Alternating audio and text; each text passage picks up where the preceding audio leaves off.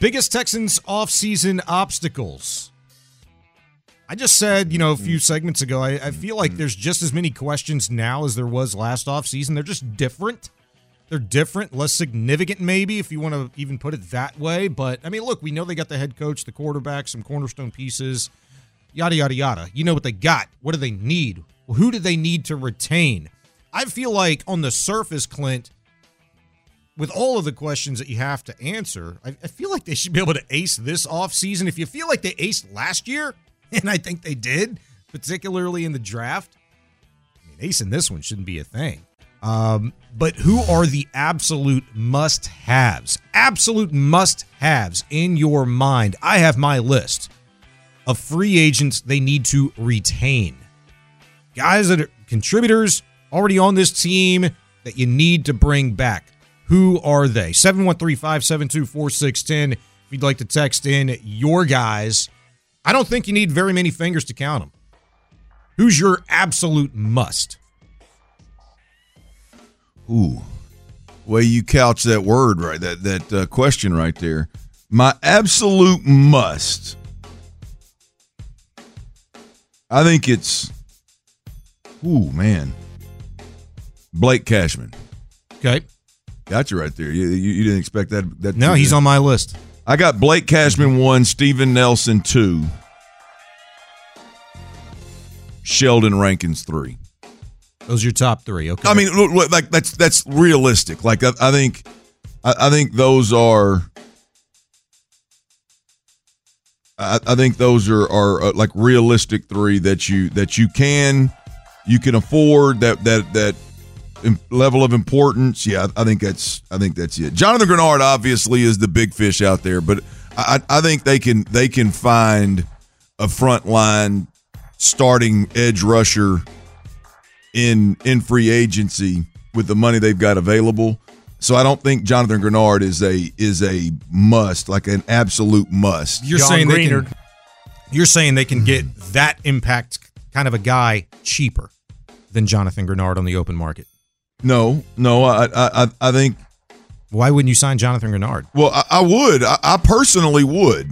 I- I, just believe there's going to be guys out there, whether it be draft or free agency, where the money you're going to have to play Jonathan Greenard, you can you can use that money or a draft pick and and fill right. that void. All right, let me put it to you this way though. Like I, Blake Cashman to me is is a guy that you're you're not going to get that much bang for your buck. Like you, you you're not going to have to play pay Blake Cashman the kind of money that you're going to have to pay. Oh, yeah. an a, a, an experienced linebacker that is capable of doing what he's doing. You're going to you're going to have to pay those guys a a, a lot of money. No question, no question. But let me put it to you this way: I want to know who Clint Stoerner, the general manager of this Houston Texans team, right now today has his absolute must re-sign guys. Who is it? Is Jonathan Greenard on that list, or is he? Oh off yeah, that JG's list? on that list. Okay, Look, look. I mean, if we're just talking guys I personally like and guys that that I believe, if I were the GM, who I would bring back, Jonathan Greenard would be on top of that list. I would re-sign Jonathan Greenard, um, in a heartbeat. He's my number one. uh, assuming the money's not, I mean, absolutely ridiculous. right? Yeah. I, I don't know what he's going to be. He's going to be demanding, but but yeah, Jonathan Greenard would be would be on that. He would be up be on the top of my personal list. Um, you and I agree on that. I just one. don't know that, that I don't know that they see it the same way. I'll tell you my list right now. I got seven of them: Jonathan Greenard, Sheldon Rankins, Blake Cashman, Dalton Schultz, Devin Singletary, Kaimi Fairbairn, and Des King. Hell, you just named all of them. There's 30 some odd free agents. Bring them all back. Those are the ones that you absolutely have to have back in my mind. I didn't say Steven Nelson. I know Nelson's one of yours. You tell me if I'm being a little too um I don't know, silly, immature. Like I'm not thinking this thing all the way through. But I thought Nelson was one of the most interesting guys that had the most interesting season out of all of the Texans this past year. You think back at the start of training camp, this was a guy that blasted his general manager, called him a mofo, mm-hmm. threw barbed attacks at his, you know, attire with with the vest. He went from a guy that I was talking about at the very least as being somebody they were going to move on from. There's no way they're giving that guy a deal. Like you can get something some Yep. elsewhere. I, and then he parlayed that into a raise. I think the guy's going to want to get paid, seriously paid. I don't feel like the Texans are going to be that team. Nick Caserio, particular, is going to be that guy to give him the bag. So I don't have him on my list. But is it for that reason alone, like that sticks out in my mind, and just maybe a little bit of a fractured relationship? I feel like Caserio did what he did with Nelson at that particular time because he had to. I think he understood, like, geez, because we saw it as the season played out. They ain't got much behind Stingley and Nelson at corner. They absolutely knew what was not on the market and what was already in house, and they had to make that happen. I think they feel like they could do better elsewhere this offseason for hmm. cheaper. Yeah, I, I like this secondary, man. I, I real, I, I really like the secondary. I, I- I think, I think Jalen Pitre had a rough year, but I, I think he's the real deal. I think Jimmy Ward obviously stayed injured, but I think he's he's a big help.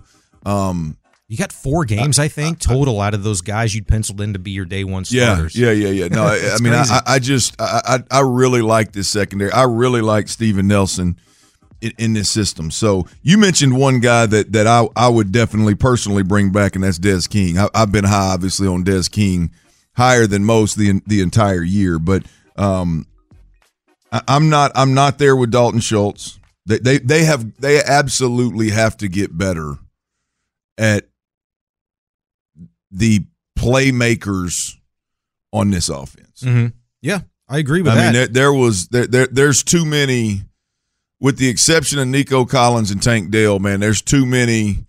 Um, you know, with Dalton Schultz drop balls, there there's there's no there's no explosion or or or playmaking there with Dalton Schultz, and and and um, I, I don't know, I, I can't I can't go Dalton. They got to upgrade the tight end position. I, I like Dalton because you're saying there's no big playmaking ability there from him. Mm-hmm. I think he has a very similar trait that Nico Collins showcased this year, and that's his ability to catch through contact and get YAC. I, I like that from Schultz. I, look, I know he dropped some balls various times this season, ones that were absolute gimmies. It felt like Two big ones in the playoffs. yeah, two big ones in the playoffs. I get it, man. But you know what?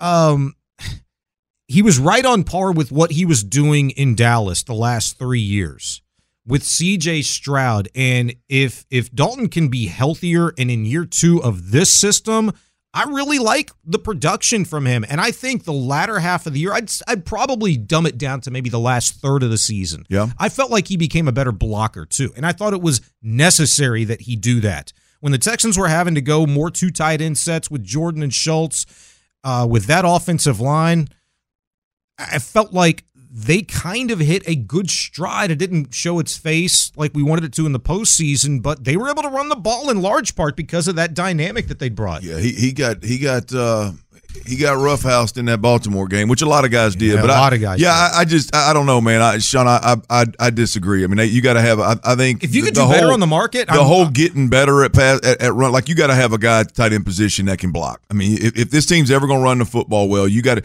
at least embraces it, wants to do it as a physical mindset. Um, and I just I, they did get better. Don't get me wrong. Hell, I, I was one of the first ones to mention that from a film perspective. Is they him and him and, and Brevin Jordan and Beck they they got better uh, about mid year, but it's like it, it's not a they, they've got to upgrade. I think big time at that position, man.